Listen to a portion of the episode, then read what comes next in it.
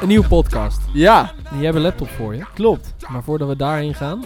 Naar de laptop? Ja. Oké. Okay. Want daar heb je toch staan waar we het over gaan hebben. Ja, dus dat klopt. Deze keer? Zeker. Ja. Hé, hey, hoe is het met jou? Ja, goed. Wat is jou opgevallen deze week? Mij is opgevallen deze week specifiek. En dan heb ik het over week 8 aan mijn hoofd. Is dat wij... Nou, wat me is opgevallen is dat het heel slecht weer is. Ja, hè? Dat is eigenlijk de eerste observatie die ik heb gehad deze week. Terwijl ik zag van onze vriend in Japan, onze man in Japan, dat Sakura daar begonnen is. Wat is... Oh! Sakura is... Zo, over Sakura. Onze man in Japan gesproken. Er is een nieuw seizoen van onze man in China. Teheran? Oh. Nee, je hebt ook de man bij de Taliban. Ja. Maar je hebt ook dus... En onze man bij de Teheran? Bij de Teheran? nee onze man bij de Taliban Teheran, of onze man in Teheran. Dat was het. Die heb je.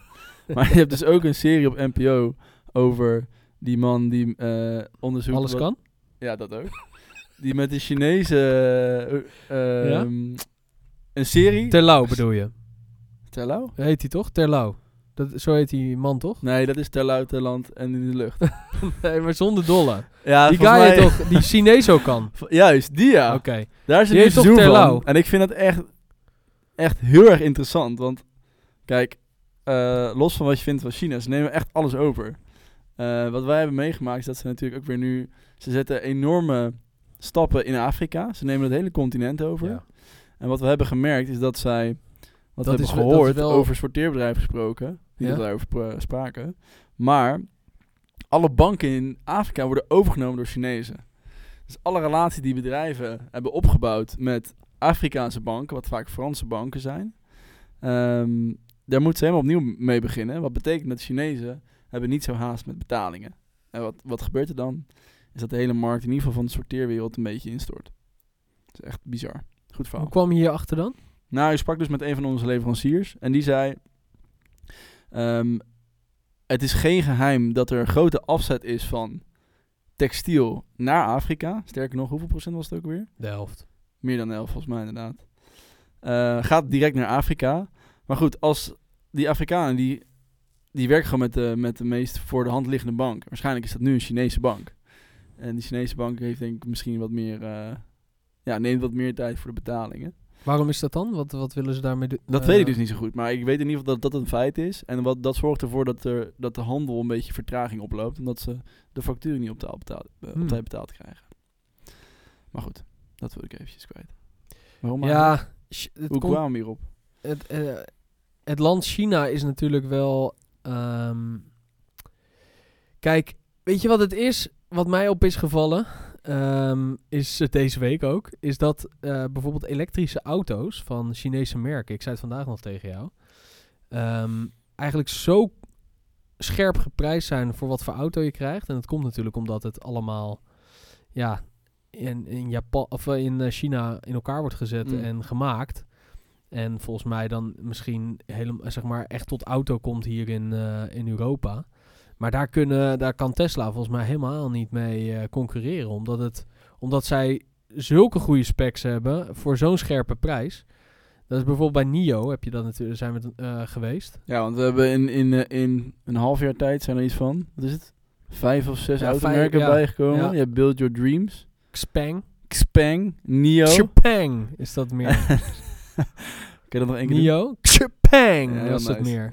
En, wat je dus ook vandaag hebt... is, dat is ook heel grappig en ook wel weer een link naar de sneakerindustrie, want die missen we nu volledig. Maar anyways, één heet dus Omoda. En daar is Omoda dus een rechtszaak tegen begonnen. Ja. Omoda gaat een rechtszaak doen tegen een Chinese autobouwer met de gelijknamige.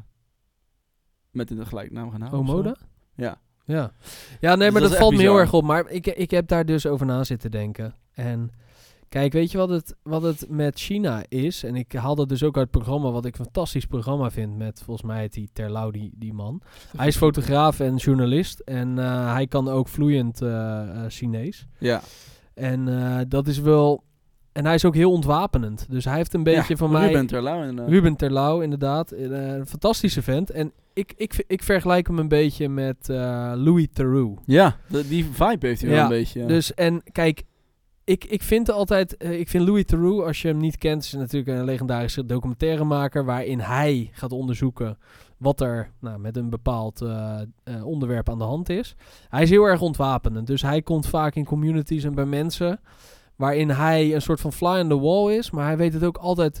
Hij zit altijd heel laag in zijn energie, dus hij heeft ook wat min. Als je hem zo ziet, zie je gewoon een man met zo'n nerd, toch? Ja, een beetje nerd, minder zelfvertrouwen. Daar hoef je je niet door bedreigd te voelen, inderdaad. En hij stelt de juiste vragen. Hij weet mensen te ontwapenen en daardoor ontstaan er mooie dingen. En ik vind dat bij Ruben ook. Ruben maakt ook dus fantastische foto's. Volgens mij is hij op zijn eigen website te vinden. En hij spreekt ook nog eens vloeiend Chinees. Dus hij kan helemaal optimaal integreren bij die Chinese community. En dat is best wel uniek volgens mij, is dat je zo'n echt uniek kijkje krijgt van een buitenstaande in die Chinese wereld. Want China is gewoon enorm groot. Er zijn enorm veel Chinezen en er is nog iets aan de hand. De overheid van China, dat is natuurlijk één partij. Dat is volgens mij de Chinese... Xi Jinping. Xi Jinping, de Volksrepubliek China-partij, zoiets. Ja. Eén partij in ieder geval. Dat betekent dat je als politiek... redelijk totalitair. Maar ook niet een plan hoeft te maken voor 4 jaar. Zoals we nu aan het proberen zijn. Zoals Koop Chan dat wel heeft. Ja, man met een plan. Nee, maar je kan dus... Die politiek die kan dus op veel langere termijn plannen. En wat dat betekent is dat als jij als... hoe je het wil zeggen, totalitair regime, maar je kan het ook zeggen als gewoon hele lean start-up machine. Politiek machine, ja. Kan je dus voor 100 jaar plannen. Want je hoeft niet na 4 jaar is er geen nieuwe partij. Ga je weer nieuwe plannen maken, dat doen wij, het Westen. Ja, dus je denkt dat... Dus ik denk dat China voor een hele lange termijn strategisch kan plannen. Gruwelijk lange termijn strategie. Ja, en dat zie je ook uit die stukken van Ruben, want hij is daar ook wel kritisch op. Hè? Ik vind het mooi dat hij laat de mooie kanten zien, maar hij kijkt ook kritisch naar de politiek bijvoorbeeld in China en hoe de Chinezen daarover denken. Het is lastig om daar een eerlijk antwoord over te krijgen door de Chinezen daar. Maar dat speelt wel een hele grote rol met... Ja, wat China voor wereldmacht aan het worden is dat China bestaat uit één politieke partij die voor 300, 400, 500 jaar misschien wel plannen kan maken. En wist jij dat wij een gigantische invloed hebben als Nederland op de Chinese politiek? Is dat zo? Ja. Waarom? Nou, dat komt door één bedrijf. Jij mag raden welk bedrijf het is. Ja, dat is ASML. Ja, precies. Ja, dan moet je even uitleggen voor de luisteraars wat ASML is. ASML is een van de grootste bedrijven in Nederland en die bouwen chips. Die zitten in onze laptop, in onze microfoons, podcastmicrofoons, in onze telefoons. En wat China heel graag wil doen, is Taiwan, hoe noem je dat? Annexeren. Annexeren, dankjewel. Wat Rusland nu met Oekraïne doet. Probeert te doen, inderdaad. Ja. Alleen, dat wil heel de wereld tegenhouden, want dat is een zeer machtig land ook, als het gaat om productie en industrie. En wat ASML kan doen, is die kan eigenlijk zeggen... Als jullie Taiwan proberen te annexeren, dan leveren wij bepaalde chips niet meer aan China. Wat echt een gigantische invloed heeft op de Chinese economie. Want als ze stoppen met die levering, betekent dat eigenlijk praktisch gezien dat die economie in kan storten. Dus met andere woorden, ASML is heel belangrijk voor de geopolitiek. En dat is wel vet. Ja, het gaat daar is ook een boek over geschreven en daarom kom ik hierop. Ja? Ik weet alleen niet welk boek het is. Ga ik even live opzoeken. Want let voor. Het gaat zelfs zover dat de president van Amerika naar ASML komt met CIA en weet ik veel wat. Is om te zorgen dat de Chinezen niet de technologie in handen krijgen van ASML. Dus Focus heet het boek, De Wereld van ASML. Ja, maar dit is echt inderdaad echt een hele belangrijke politieke spin geworden in het web. Door de producten die ze maken, maar ook door de machines die ze hebben staan. ASML zit in Brabant, toch? I guess, ik weet niet. Maar in ieder geval, daar gaan ze uitermate voorzichtig om Delft. In Delft. Okay. Uitermate voorzichtig om met de techniek die ze daar hebben, want de Chinezen hebben volgens mij al een aantal pogingen gedaan om die machines na te maken, zodat ze zelf die chips kunnen maken. En dan zijn ze niet meer afhankelijk van inderdaad onder andere Taiwan of andere landen. Ja. Dus dat is echt inderdaad wel een hele belangrijke politieke interessant. Ja, pion op het schaakbord.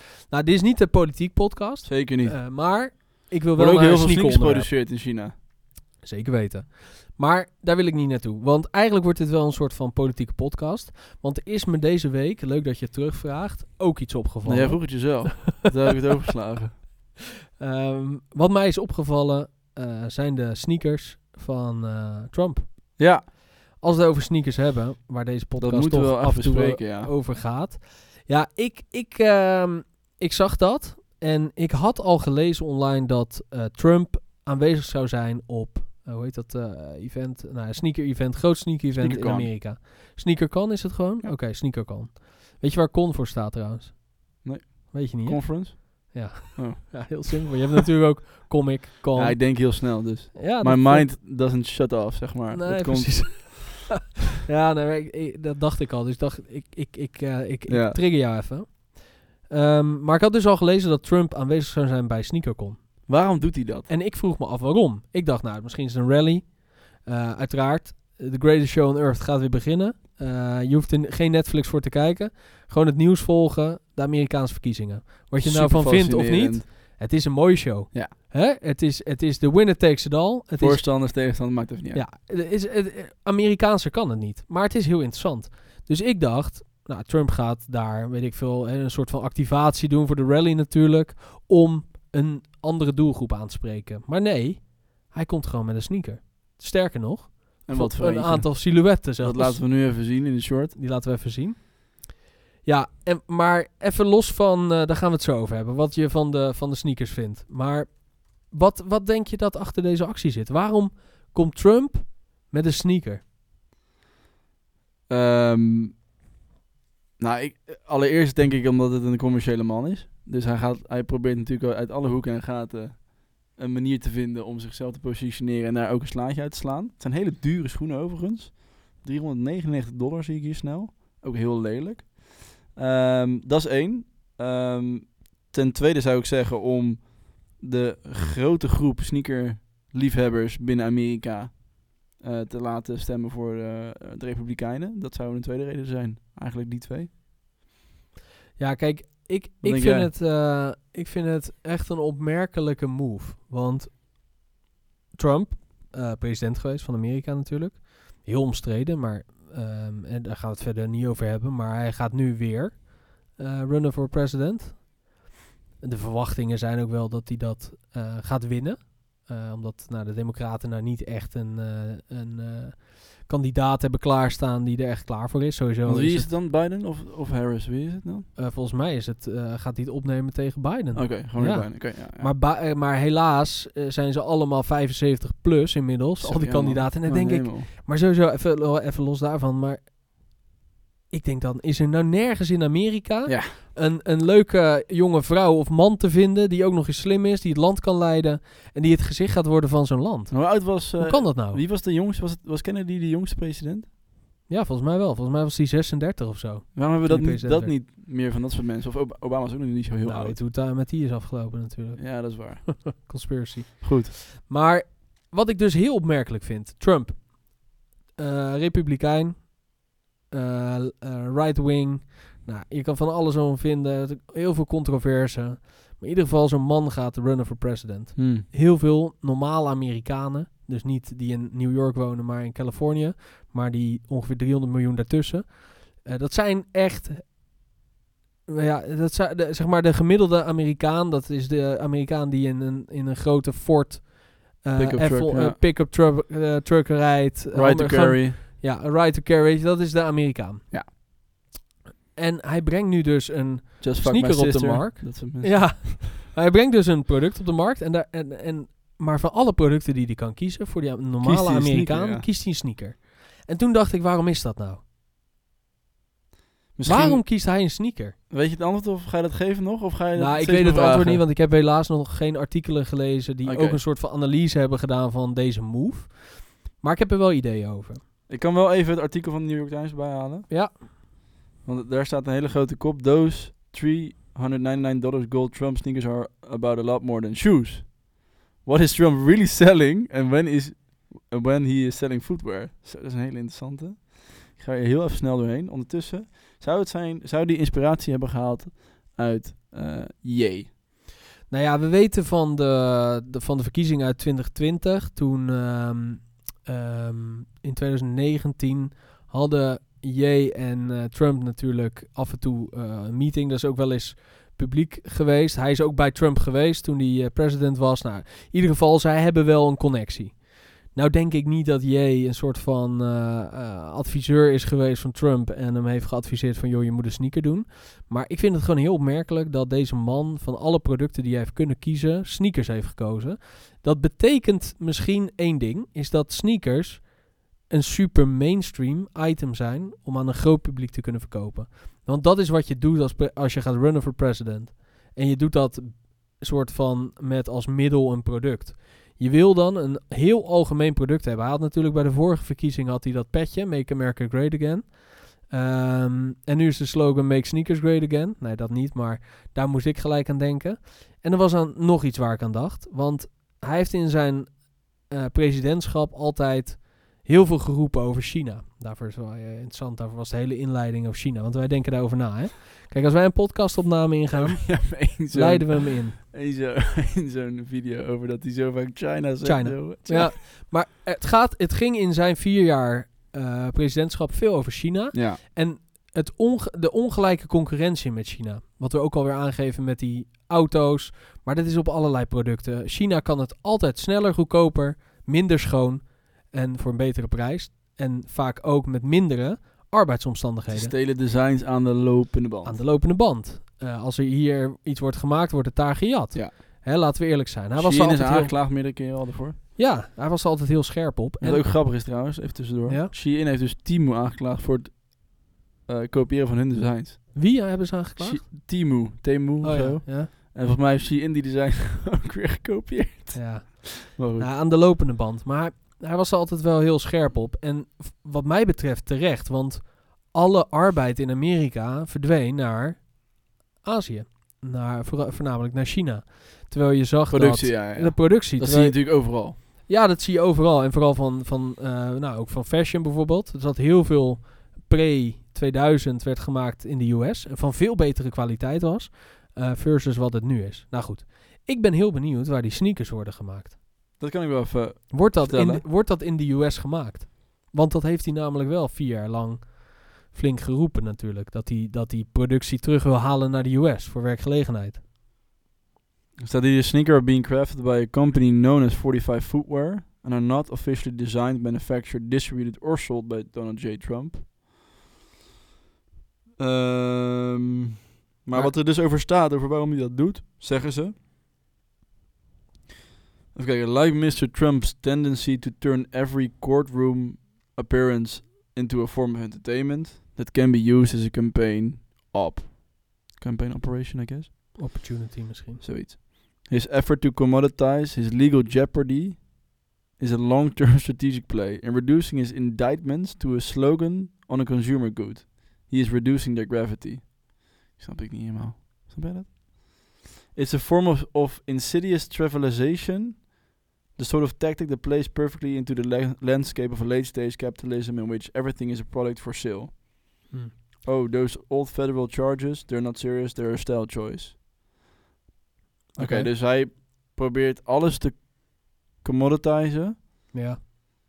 Er staat hier ook, Trump is selling pieces of his mugshot suit. Dus ook de foto probeert hij te verkopen. Dus alles probeert hij te verkopen. Om het, denk ik, begrijpbaar te maken voor mensen vooral. Ja, of hij maakt er een cultuur van. Want er staat daar iets over gravity. Misschien bedoelen ze dat het wat minder gewichtig wordt. Ja. Wat er hem op wordt gelegd. The more product he sells, the more he makes a mockery of his situation. That's where the real profit lies. Ja, precies. Okay. Dus dat mensen eigenlijk... Omdat hij zo'n karikatuur van zichzelf wordt... dat hij van de karikatuur een verdienmodel maakt. Dus dat hij straks, als hij in koord zit, die gouden sneakers aan heeft. Ja, en dat mensen zeggen van, oh ja, dat wil ik hebben. Dat we hem zo moeten zien misschien. Ja, en dat hij misschien ook op die manier toegankelijker wordt voor een groter publiek. Ja. Nou, los van wat je ervan vindt, is een slimme marketingtactiek. We moeten niet te veel in de politiek gaan duiken, inderdaad. Maar ik vind het heel opmerkelijk. Hij kiest sneakers. Zou je ze kopen? Nou ja, ik vind het op zich wel... Het is wel een uniek item. Ik denk dat dit wel... Dit gaat wel de geschiedenisboeken in. Ja, dat denk ik ook wel, als 45ste president van Amerika, volgens mij. 45 zitten. Wordt dit de... Ja, voor... Nee, 46 denk ik. 46? Ja. Nou goed, in ieder geval, dat was iets wat me heel erg opviel deze week. Maar er viel me nog iets op. En sterker nog, jou ook. Want jij hebt er een LinkedIn-post van gemaakt. Ja, dat is zeker waar. Ja. De Veja... Vind ik zo'n vies woord elke keer als ik het uitspreek. Ja. Goed, anyways. De Veja General Store is geopend in Parijs. Dus we maken even een tripje vanuit US naar Parijs. Super vet wat Veja heeft gedaan. Ze hebben ooit in... ik weet niet precies welk jaartal, maar een aantal jaar geleden begonnen ze in Bordeaux met een soort van sneaker care and repair experiment. Dat hebben ze nu eigenlijk getransformeerd naar een store. Dus eigenlijk alles wat ze kennen en weten over het verlengen van de levensduur. Want ook Veja is een duurzame koploper, pionier, voorloper op dat gebied. Die boden al best wel een tijdje niet alleen producten aan om je sneakers mee schoon te maken, maar ook de diensten, dus fysiek in Bordeaux.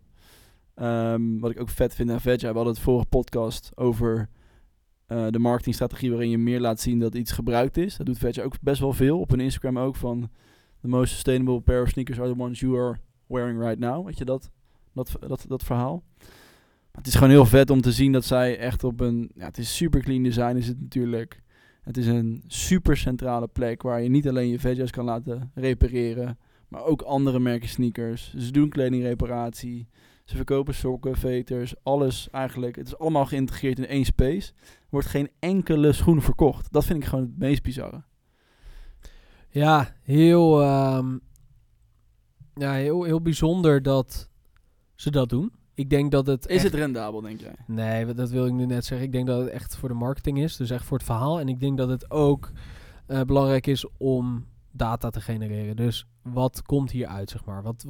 Wat voor cases gaan ze zien? Wat kunnen ze leren van hun eigen schoenen? Wat kunnen ze leren van een winkel die gaat om dienstverlening, dus verlengen van de levensduur en niet om het verkopen van producten. Dus dat het echt verkoop van dienst is. Dus het is gewoon een showcase. Dat maakt niet uit. Het is wel een hele mooie showcase. En ik ken ook een start-up uit Rotterdam die zoiets heeft gedaan op een redelijk commerciële locatie. Ja. Dat is Wear. Ik weet niet of je dat daar wel eens van hebt gehoord. Die moeten we nog een keer uitnodigen in de podcast. Een keertje in de podcast uitnodigen. Nou, zonder dolle. Kijk, wij niet om stoer te doen, maar wij deden natuurlijk in 2021, toen wij net begonnen, maart 21, deden we hetzelfde. Sterker nog. In dezelfde angle. We deden niet eens producten. Dus wij deden alleen dienstverlening. Nou goed, toen deden we natuurlijk niet kleding en niet zo gelikt als Veja. Maar ik vind het wel tof dat, zeg maar, die markt steeds volwassener wordt. En dat we nu dus brands zoals Veja zien die daarin durven te investeren en dat neerzetten op een hele prominente plek. Dus dat is en op een goed teken. Toffe manier ook. Ja. En dat is ook een beetje dat is gewoon de way to go. Alleen, dat is ook een beetje wat we eerder bespraken, dat binnensteden moeten meer circulair worden. Dat betekent dat je het toegankelijker moet maken voor mensen om dit soort dingen te doen. En de experience moet ook gewoon tof en goed zijn. Kijk, als je nu naar een gemiddelde schoenmaker gaat, die ook sleutels verkoopt en alle andere dingen. Ja, naambordjes inderdaad. Dat zijn niet per se experiences waar je binnenloopt. Het is gewoon, je weet waar je voor binnenkomt. Als het niet gelukt is het vaak gezeik wat je krijgt, weet je wel. Dus het is puur noodzakelijk. Het heeft niks te maken met beleving. Nee. En dit is beleving.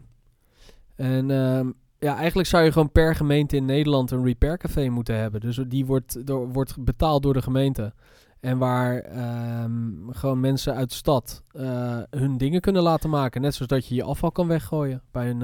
en waar jij denkt dat het niet rendabel is, denk ik dus van wel. Ja? En dat komt door de wetgeving in Frankrijk.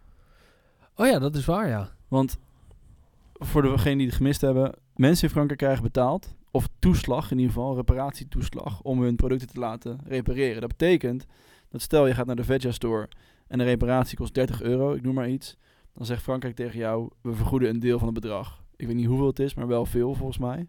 Om jou in ieder geval die incentive te geven om het vooral te doen. Dus daarom denk ik dat meer mensen geneigd zijn om het wel te doen, omdat ze geld krijgen, simpelweg. Dat betekent dat Veja waarschijnlijk iets minder geld hoeft te rekenen en gewoon die bonnetjes kan opschrijven en kan sturen naar de Franse Belastingdienst. Win-win. Win-win inderdaad. Wat nog meer leuk is ik wil je even feliciteren. Met 2 personen. Allereerst is Michael Jordan jarig geweest. Een tijdje geleden. Oh. 4 dagen geleden. Nou, dankjewel. Inmiddels 6 dagen geleden. Ja. En niet alleen Michael Jordan, maar ook de Nike-legend Bill Bowerman. Ik zag het, ja. Die was eergisteren jarig. Ja. Dus gefeliciteerd. Ja, thanks man. Maar hij leeft niet meer. Bill Bowerman dan, hè? Michael Jackson. Michael Jordan nog wel. Michael Jordan wel, ja. Dus... nou, dankjewel. Echt een legend ook. Bill Bowerman, natuurlijk de bedenker van de Nike Waffle. Door de zool van een schoen in een wafelijzer te doen. Echt. Heb je wel eens... ik zag dus op zijn verjaardag zag ik online een fragment van hem... waar ze vroegen hoe de swoosh gemaakt is van Nike. En die swoosh is dus door een kunststudenten gemaakt. En daar is uiteindelijk... want het is... dat is een bekend verhaal, maar hij had gezegd dat ze haar per uur betaalde. En dat was volgens mij $5 of zo. En uiteindelijk was ze daar volgens mij 12 uur mee bezig. En toen kwam ze daarmee. En dus 12 keer $5 heeft de swoosh gekost. Ze heeft geen aandelen gegeven. Dat is gewoon $80. Ja, dat zat ook in het filmpje. Okay. Ze hebben haar wel aandelen gegeven. En uiteindelijk zijn die aandelen nu wel miljoenen waard. Ja. Maar dat heeft een kunststudent gemaakt. Ja. Zo, wat interessant. Ja. Heel vet. Dat vertelde hij in een interview. Ja. Leuk. Hey, ja, tof hè? Wat staat er nog? Wat vond jij trouwens van onze laatste podcast met de gast? Dat was natuurlijk de eerste, was de vuurdoop. Ja, was leuk. Ja, nogmaals, ik vind het nobel dat een ondernemer zich inzet om de wereld te proberen te verbeteren. En dat zijn dan misschien weer de millennials die het allemaal weer anders willen doen. Maar goed, die hebben we wel nodig. We moeten wel een beetje schoppen tegen de constructen die er zijn. En ik vind het wel leuk dat iemand... ervoor kiest om dat te doen in plaats van zoveel mogelijk geld te verdienen omdat je dan spulletjes kan kopen. Ja. Maar dat je echt gaat voor wat je passie is en dat je ergens in gelooft. Los van wat je dan ook doet. Dat vind ik al vet. Ik herkende wel een beetje mezelf en misschien jou ook wel een beetje 3 jaar geleden. Ja. Dat we het ook een beetje zo zagen. En niet om te zeggen dat het niet de juiste manier is, alleen... Het lijkt me heel lastig om jezelf nu al op te zadelen met 2 problemen. Als je niet weet hoe je de eerste moet oplossen. Maar ja, we blijven hem sowieso volgen en supporten. Ja. Om te kijken hoe zijn reis gaat zijn. Hebben wij veel ook gehoord natuurlijk, hè? Focus. Het woord focus. Dus dat je echt ergens op moet richten. Ja. Maar ja, aan de andere kant, je bent ook weer geen insect die één ding kan. Je bent een mens die multidisciplinair moet zijn. Dus ja, dat is altijd wel een soort van weegschaal.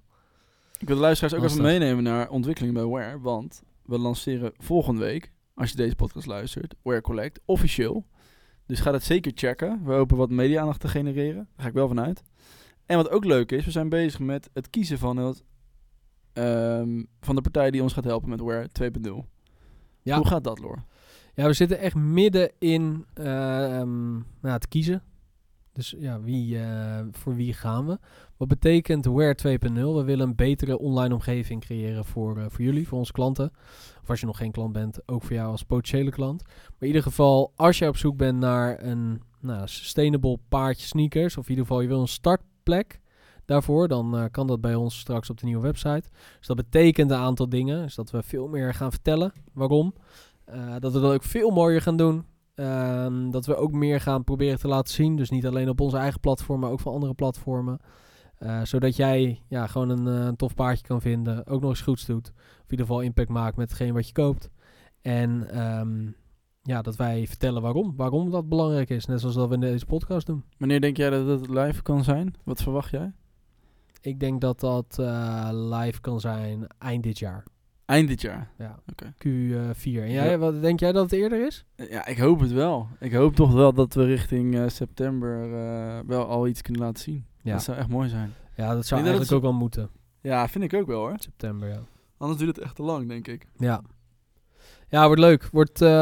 Dat wordt weer de nieuwe stap. En Wear Collect natuurlijk ook. Het inzamelen van zelf inzamelen van sneakers. Dus daar gaan we ook hard mee aan de slag. Ja, en wat is nu de score tussen jou en mijn pingponggebied trouwens? Ik denk dat ik wel voor sta. Ja, ik denk het ook, ja. Daar moeten we even wat aan doen. Ja. Goed. Een beter bedje kopen. Of gewoon gaan werken. Een beter bed. Ja. Een beter pingpongbedje. Nee, thanks voor het luisteren.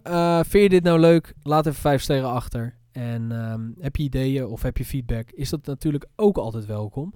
Of doe je iets heel vets en wil je heel graag te gast zijn bij ons in de podcast? Laat even een mailtje achter op info@wear-store.nl. Ja, en wat ik ook nog even wil delen is dat mensen even een review achter moeten laten bij Apple Podcast. Misschien een beetje vergeten medium. Ik luister dus al mijn podcast op Apple.